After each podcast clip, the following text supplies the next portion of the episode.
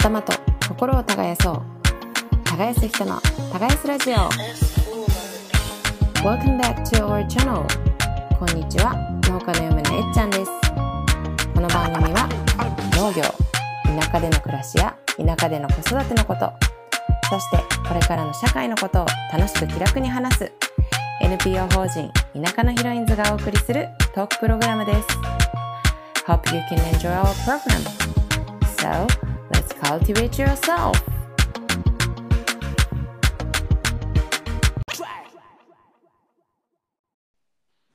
はい耕す人の耕すラジオ始まりました。本当に久々の登場になるかと思います。え熊本県の氷川町でトマトとメロンを作っている宮崎ファームの宮崎悦子です。はい、そして私は南阿蘇村で反応反 X の生活をしているかなです。えーはい、えー福井県のあわら市で富津金時というさつまいもやかぼちゃを生産している、えー株式会社フィールドワークスの吉村美幸と申します。はい、よろしくお願いします。よろしくお願いします。えっ、と今日は来週、えー来週そうですね10月1日ずっとあの宣伝して宣伝というか告知させていただいてるんですけれども東京下北沢のボーナストラックさんで行われるポッドキャストウィーケンドに、えー耕す人の耕すラジオで出展をします。でその出品物をみゆきさんにも出していただこうと思って今日せっかくなのでその出品物について詳しくお伺いできたらなと思ってみゆきさんとそして、えー一緒に、はいかなちゃんもねお味噌汁を出店するということではい、そうなんです。みゆきさんのさつまいも、これから紹介するさつまいもを使ってお味噌汁を出したいと思います。いいなあ行きたかった楽しみにしてます。えつこさんも本当は行くよ行きたいって希望だったんですもんね。そう行きたいという気持ちなんですけどはい。行けなくなりましたがはい。代わりにかなちゃんにいっぱい楽しんできてもらってリはいスナーの方とも、はいたくさん交流していただければなと思います。はい、楽しみにしてます。はい、でその、えー、とさっきあの自己紹介でもあったんですけれどもそのさつまいもについて詳しく富津金時っていう品種でしたっけ？はい、富津金時です。についてちょっとみゆきさんにあのどの辺で栽培してるとかなんか基本的なことをまず教えていただければなと思うんですけれども。はい、えーっと、私もあの東京すごく行きたかったんですけど、今まさに芋掘り真っ只中で、えーっと、1月ぐらいが勝負なので、ちょっと行けなくて残念なんですけど、えー、富津金時の富津っていうのは、この地域のあの集落の名前で、あの鳴門金時さんであったり五郎島金時さんと同じように地域の名前をつけた、えーさつまいもですね富津金時と言います。そうなんですね。うんひらがなですよねでも。そうなんです。あのー千葉県かな？あの富津市と同じ字であのいうあの富っていう字にあの、津波とか津ですよね。うんつつ書くので、全く同じ字で富津って呼ばれてしまうことが多くって、あーでちょっとわかりやすく。なるほど。はい。だからひらがなだったんだ。しました。で、なんとなく柔らかいイメージもするかなっていう感じで。確かに。はい富津金時たなんですけど場所はもう福井県でも本当に一番北の端っこでうちから5分行くともう石川県っていう、えー最北端ですね。そして、うんうんうんあの畑から直線距離で数百メートル行くと日本海を望むあの場所なんですけどさつまいもの産地って結構そういう海沿いが多いんですけどあのそうなんだ。そうじゃなくて丘陵地ちょっと山、はいはあの山を削ったような農地にで作っているのでちょっと標高が400メートルぐらい高くてあの丘丘のような場所で作ってます。うーんそうなんですね。はいなるほど。なんか熊本は大津がゆね有名なんですけど、はいそうです海ね海が近いとかじゃないから、うんそううんなんだあそうですね。うんうんうんうんすごい余談なんですけどあの、うちの義理のお母さんがこの間石川県に行ってあはい。どちら？能登とかなんかいろいろ回ったんですけど、うんうん。なんかしかも福井から多分車で行ったのかな。でえーうん。そうそうそうあの多分みゆきさんの家の方を通ったって言ってました。なんか言ってたんですよ。でもなんかはい。知り合いさすがに知り合いじゃないしなって言っててうん。それでいえいえそう途中で風力発電のところとか、はいはい。あありましたか？って言ったら「ああうん。ったあった」って言ってて「あじゃあもうその辺です」って言って「寄ればよかった」そうなんです。みたいな言ってたけど。あの集落を囲むようにこうぐるっと10基あの風力発電の風車が立ってるのであの目じそれを目印に来てもらうと間違いなくたどり着ける。あの福井県民でもあんまりこう通ったことのないようなあのあの主主要な道路から外れたとこにあるので 知る人ぞ知るっていう場所なんですけどそうなんですねあ風力発電がそんな盛んなわけそこの地域だけなんですね私なんかいっぱいあるのかと思ってました福井に。まあぽあのぽつりぽつりとはあるけれど、あうんうんうん結構風がやっぱりずっと安定して吹く場所はいはいはい。なので、うん風車が立ってます。なるほどそうなんですね。はい、あのさつまいもなんかあんまり詳しくないんですけどなんかはい。どんなさつまいもなんですか、あの金時ってあの皆さんうん金時っていうとねさっき言った金時さんや五郎島金時さんとうんうん思い浮かべる、あの品種は同じ品種なんです金時っていう品種あなんです。あそうなんねあ。の最近焼き芋ブームですごいさつまいも人気であのわかります。ね、安納芋に始まり今だと紅はるかとかシルクスイートうんうんうんでちょっとこうねっとりした本当にあのものすごく糖度が高くてあのねっとりしたデザートのようなお芋が結構流行りなのかなって思うんですけど、金時はそのそのそういう感じのお芋からするとホクホクしたのが特徴というか昔ながらのさつまいも ってこうよく言われるんですけどあのホクホクした食感と糖度もそこまであのものすごく糖度が高いというわけではあのないんですけどあの天ぷらとか大学芋とかする時にちょうどいい感じの、いい甘さと。ホクホク感ですね。ホクホク感すごいわかりますね。なんかねさんのいただいたことあるけどやっぱ熊本は多分紅はるかとか結構うんいっぱいあるイメージですけど、はいなんか、うん、みゆきさんのやつはホクホクした感じっていうのはわかります。あとはなんかほ、うん、熊本でよく食べるのはなんかねっとりしてる気がする。うんうん、今流行りでねやっぱ紅はるか作ってる生産者さんすごく多いので、ああやっぱあるんですね流行りとか。焼き芋ブームですかねやっぱその、あー。うん。なんか冷たいのとかも流行りましたもんね夏。ね、アイス。なんか冷凍で売ってたりするそうそうそう。アイスの代わりに。まあヘルシーヘルシーなねスイーツとしてそんな人気もあるみたいですね。うんうんなのでそう金時の今でそれをしてしまうと水分量が低いのでちょっと硬くて 冷やしたら美味しくないなと思うんですけどああなるほど。じゃあでもお味噌汁にはぴったりそうですね。そうですね。そうですね。なんかおすすめの食べ方とかやっぱりさっき大学院もあげたりとかすると引き立つんですか？そうですね。その塩味お味噌汁のこう塩分とかとこうはい。合わさってちょうどいい多分食事にはあの向くというか男性の方って結構甘すぎるとあんまりこはい。うかぼちゃとかさつまいもっておかずにしたらあんまり好きじゃない方が 多いんですけど、うんうん。あのーあまあ、あんまり甘くないっていうとお怒られちゃうんですけど あの別に甘くないわけではないんですけど、ね、あの最近流行りのあの本当に濃ゆい甘さではないのであの塩味と一緒に食べるこうお料理向きかなと思います。よかったです。ありがとうございます。いや、なんか私も前、さつ、えっと、焼き芋でいただいたんですよ。はい、でも、その時多分結構熟成されてるのをいただいたのか、ねはい。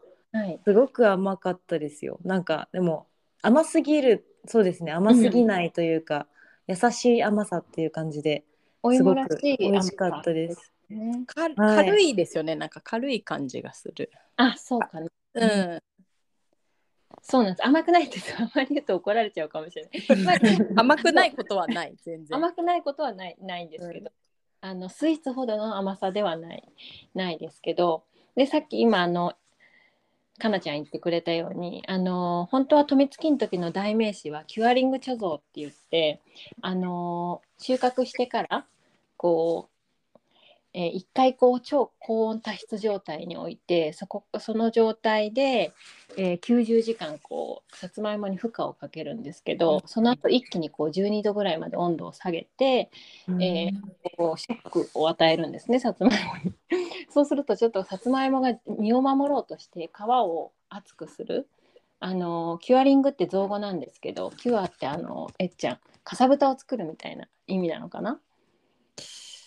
かなかなちゃん。治るみたいなことですかね。修修復するみたいな。そうですね修復するみたいな、そうそれでキュアリングっていうんですけど皮がそうやって修復しようとしてこうあの皮を厚くすることで、えー長期保存が可能になる。ばい菌が入りにくくなったりして、えー保存が可能になるのと、まあ、その最初キュアリングする温度35度ぐらいなんですけど、まあ、その温度を90時間置くことででんぷんが透過して甘くなる。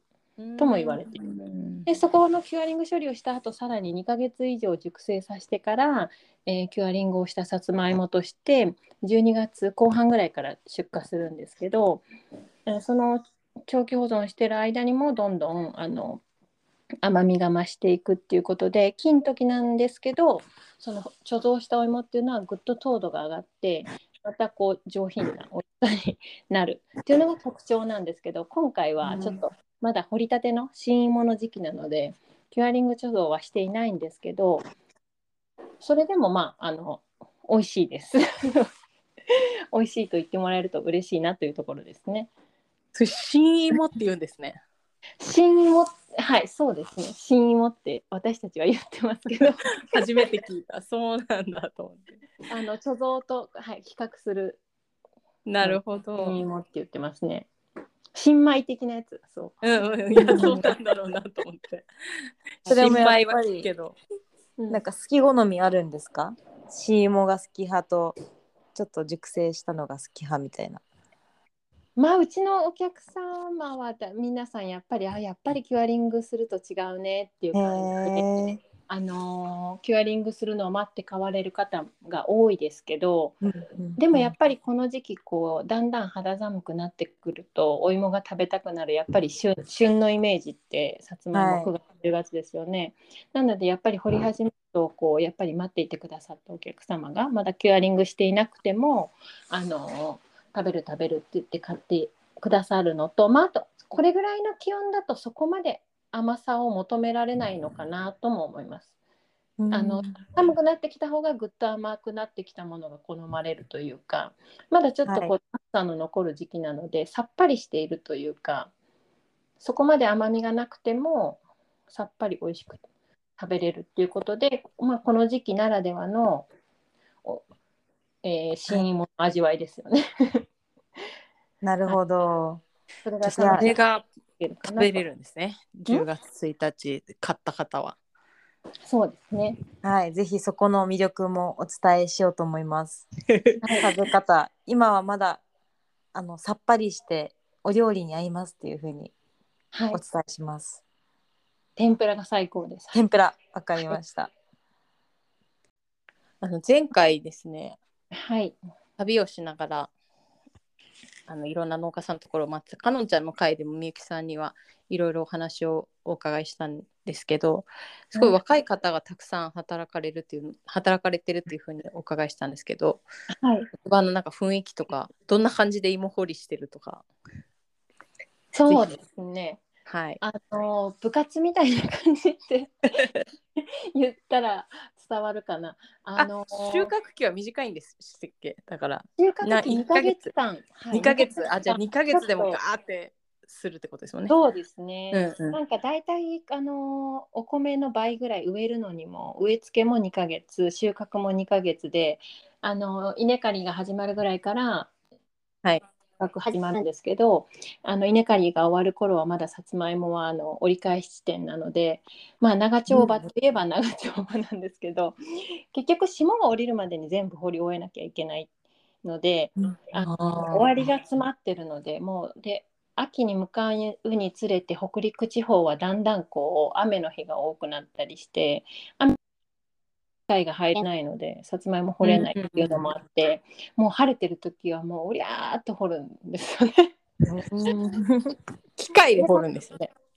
掘り上げるのは機械なんですけど、うんあのーこの辺の地域の、あの土質土の性質っていうんですかね、ちょっと赤土の混じったこう山赤土と山砂が混じったような土で、うん。ちょっとこうじゃがいものハーベスターって言ってこうはい。聞いてる方はわかわかる方いらっしゃるかと思うんですけど こう勝手に掘り上げて上まで上がってきてくれて人はその機械に座って、その上がってきたお芋をこうコンテナに詰めていくみたいな機械があるんですけど、あのそれを導入してる産地が結構ありますけどうちはそれがちょっと使えなくて。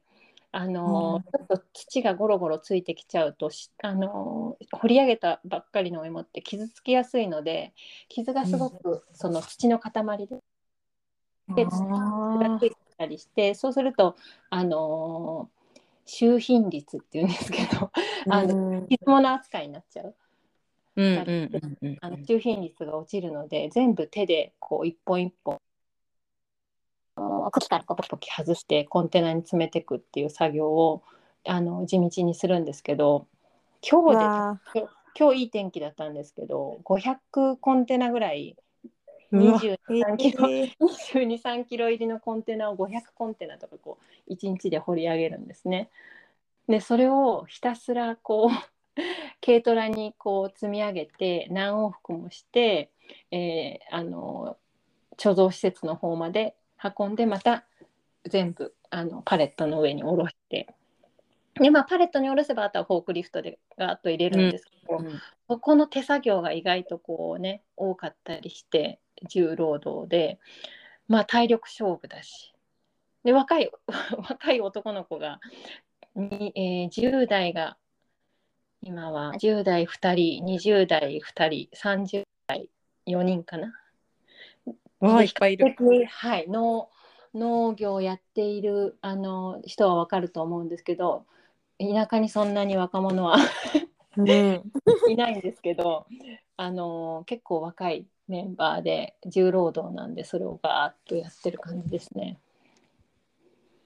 いやそれはでも男す若い男性がいいいてくれないと結構大変な作業ですよね。そうですねうん。えだって500コンテナ23キロ？ぐらいはい。1トン？え合ってる？もっとうん、もっと ?1 トンぐらいですよね。うん、そうかな1トン以上だけど。はい。そうでまあ積み上げるのと下ろすのと2回ねやるんですけどああそれが大変そう。うんでまあそれがその1人2人でずっとやると大変なのでみんなこうローテーション組んであの暗黙の了解でさっきあの人が積んだから次は自分みたいな感じで。すごいチームワークがしっかりしてます。その辺もなんか部活みたいだな。こうみんなこう空気を読みながら同じ人に負担がこうかぶらないようにとか新人さんは頑張って運ぶとかベテランの30代は機械作業の方に回るとか。暗黙の了解でやってたりするんですけど。え女性も女性の若い子も来たインドネシアかとかから来られたんでしたっけ？そうですね。今年ちょうど9月の頭に、えっと女の子に、えー18歳と25歳かな若い。の、はい、女の子が2人来てあ,、まあ、あと、あのー、50代60も3人ぐらいいてで女性はひたすらこうその掘り上げたさつまいもをコンテナに詰めていく作業っていうのをするんですけど、ああそこは分かれてるんですね男性と女性で。ね。まあ、うん男性もほ一緒に掘ってたりするんですけどその運ぶ以外の時間、とりあえずこうまとめてこうずっンテナぐらいたまるまでは軽トラ1杯分ぐらいたまるまではみんなでバーッと掘ってたまったら男の子が運ぶみたいな感じですかね。なるほど。それがうん、さつまいもの補助が何ヘクタールあるんですか？13ヘクタール今年は作付わけあ、13ヘクタール。すごいできるよね。そうですね。お米で13でもなかなか多いのに、さつまいもがバーって植わってるってことですもんね全部。そのタールが 100m×100m であのこの辺の、うん、大体 100m でこう 100m×4 で4単ぐらいの畑が多いんですけど、うん。うんうんうん、4単、うん、4単でだいたい50列ぐらいその 100m の船が50列ぐらいあるのか。ななんとなくで、うん、気が遠くなりますねそれ。もし始めたら。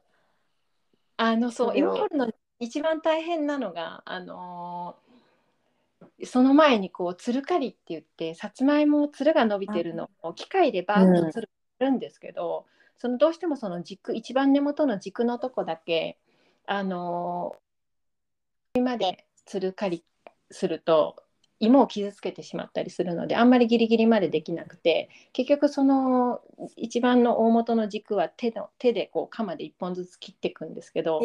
な何気にそれが一番大変で100メートルですよね100メートルそうそれ大変だなめちゃめちゃありますよね。100メートルにうん、稲刈。みたいな姿勢でずっとこう株間に30弱ぐらいですけど30センチ弱ぐらいの株間のあるそのつるをひたすらこう手で持って切っていくっていうのをまずしてからじゃないと芋を掘り上げられないのではあ。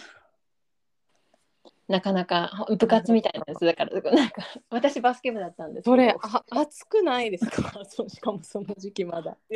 このね間 あの台風前なんかめちゃくちゃ35度ぐらいになってもう本当にあの油断すると熱中症になるぐらいの暑さ、ねはい、え。わあ。大変だな。部部活みたいですねでそれは女性もみんな一斉にこうとにかく一人で何列もやるのは辛いから2往復 4, あ4列ぐらいを10 15人ぐらいでやるんかな1日に掘り上げる分、とりあえず2往復あるみたいな。15人もいるんだ。そうですね。全員しあの揃うとそれぐらいのメンバーでやってます。いや農農業で15人いるってすごいね普通の企業だとまあなんかうんだけど。なんかいそうですねイメージなんとなくイメージでできるかな その広大なところに人がいっぱいいてあっという間にっていう感じですね。いやうちも結構多分なんか広い方ですけど畑とかねあの、はいもうちちょっと先行けば、はい。干拓なんででも15人いるとこはなかなかいないと思う。そうですね。まあうん面積もそれなりに作っているのとあとかまあかぼちゃも作ってたりするのでさつまいもだけではなくてなんかどれも重量作物ですもんね。そうなんですよ。なんかあと大根ですよね。あそうです大根全部重いから重いですね。必然的に力仕事になりますもんね。そうですね。でやっぱりこう男性も必要意外と農業ってこうね女性がこう細々とした作業をすること多いかなと思うんですけど、うんうんうちは男性男性と機械がやっぱり出番が多いです。うん。うん、ね、しかじゃあ年間年間でもいろいろ作ってるってこと？年間そうですよね。通して作業がいりますもんね。そうですね。でもその北陸なので冬場が天候が不安定で、あのもともとさつまいもを作り出した経緯っていうのはその貯蔵できるものじゃないと冬場のの作付けができなくてあの安定収入にになるように貯蔵して冬場は出荷作業をするっていう感じで、うん。えー2ヶ月かけて10月まで収穫したものを翌年の6月までかけて出荷するっていう形で冬場だからたくさん作って2ヶ月間こうフルで植えてフルで掘ってあとずっと出荷してるっていう感じですね。え貯蔵庫めっちゃ大きいんですか？じゃあ。そうですね私ちょっと数字が苦手なんですけど 毎回覚えても忘れちゃうんですけど えっとね500違うな。1日に500掘っちゃうって言いましたね。だから2500コンテナか。2500コンテナ入る貯蔵庫が5部屋ぐらいありますね。イメージだから50 1日500で5日間5日間だいたい5日間で1部屋埋まってだから週に1部屋埋まっていけばそう。いで全部埋まるっていう感じです、えーもうなんか迫力すごそうですねその中に入ったら。もう全部芋が並んでるあそうですね。そうですね。ねそうなんです。大きなレ今12度ぐらいなのでそのキュアリングした後の貯蔵庫。あのみんな涼みに時々入ったり。あ 暑いと。で電気代も結構かかりそうですね。そうですね。やっぱりこのね。一般コストがかかるのが結構あのそこかなっていうので太陽光発電取り入れたりしてあのちょっとこう電気代を、はい、自分たちで賄えるようにって足したりしてるんですけど、確かに。はい、えそれなんか計あれですよね。計算してましたよね一回。なんか。すごい大変そうだった。数字がすぐに 出てこないんですけど、はい。まあ、そのそこでまあ結局電気代とかかけて貯蔵しているのでそこで付加価値をつけてよりこう甘くておいしいさつまいもにすることでブランド化をしてきたっていうのが富月の時で、まあ、富月の時でちょっとあの調べてもらうとあの出てくると思うのでうちのホームページよかったらもし詳しくあの知りたい方がいらっしゃったら覗いてみてください。キュアリング貯蔵のことやあの富月の時が美味しいわけっていうのをいろいろ記載しています。えー株式会社フィールドワークスで検索したら出てきますよね。はい、レシピとかも載ってますもんね。そうですね。こうじゃああのそんなみゆきさんのさつまいもとあと同じく、えー理事メンバーの、えー谷恵美さん北海道士別市でトマトを作っている谷恵美さんのところの、えー株式会社稲稲造ファームさんのトマトはい。を使ったお味噌汁をそうです出店するということではい。こちらのことも聞きたいんですけれども。はい。えっはいとですね、私は今熊本県の南阿蘇村で、えっと、曲がり営業なんですけど週に2回から3回あの手作りのお味噌汁を提供しています。であの具沢山っていうのがちょっとポイントなんですけどその時に取れる旬のものをできるだけまあその普段の営業の時はあの南阿蘇村のものそれかまあ熊本県内のものを使ってるんですけどえっと、今回、はい、えっと、この、ポッドキャストウィークエンドにもなんと出展させていただくことになりました。食べたかった。はい。で、ここではもう限定で、やっぱり、あの、せっかく全国から農家さんが集まってきますので、はい、この耕す人の、耕すラジオから、このみゆきさんの富津金時、そして、えっと、標別市のあ北海道標別市の、えっと、稲造ファームさんのトマトも使います。有機ジャスにはい、ね。有機ジャス取ってるなかなかレアな。うんうん。普通はそうですよね。デパートとかでしか買えないみたいなので、はい、今回すごい楽しみです。この組み合わせが。とですねえっとポッドキャストポッドキャスターで、えっと、農家さんがいろいろやってる、えっと、農協っていう集まりがあるんですけどもそこのあの有名な有名なというか農家農家の種をされてますあのつるちゃん。つるちゃんさんのナスも使わせていただきます。おー。なので私も初めての食材で作るのでどんなお味噌汁になるのかなるのかもとても楽しみです。そう農系えっ、となんだっけ農系農系ポッドキャス共ト同組合のそうですね。農協のに入ってるポッドキャスターたちの野菜ってことですね。そういうことです。農協っていきなり言ったらわかんないですよね。農系ポッドキャスト組合ですね。そうそうそうそうそう共同組合かな。共同組合でうん農協です。うん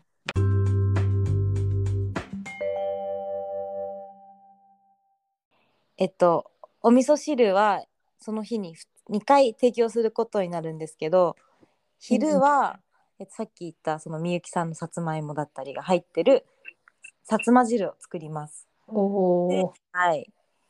で夕方になるんですけど夕方はその出品された野菜で残ったものを使ってもうその日にあるもうアドリブで作るお味噌汁を提供することになります。へえ。あのお味噌もかなちゃんが今度はいお味噌だよね。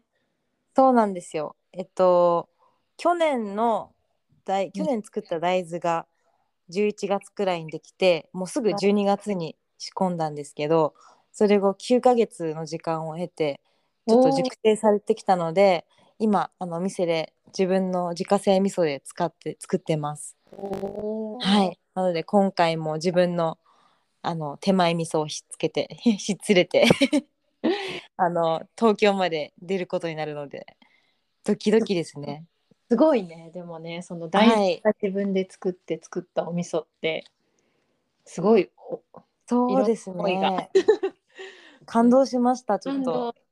ではい。っていうとちょうどこう熟成期間夏を終わっていい感じに熟成した、してきた頃なんじゃない？お味噌。あそうなんですよね。やっぱりひと夏を超えるとやっぱり落ち着いてくるっていうふうに言われたので、もうその教えを守ってしっかり9月に入ってもう9月1日くらいに開けたんですけど、結構いい色になってて。うんあのまあ、甘すぎず辛すぎずな感じで作ったので、な何でも合うんじゃないかなっていうふうに思ってます。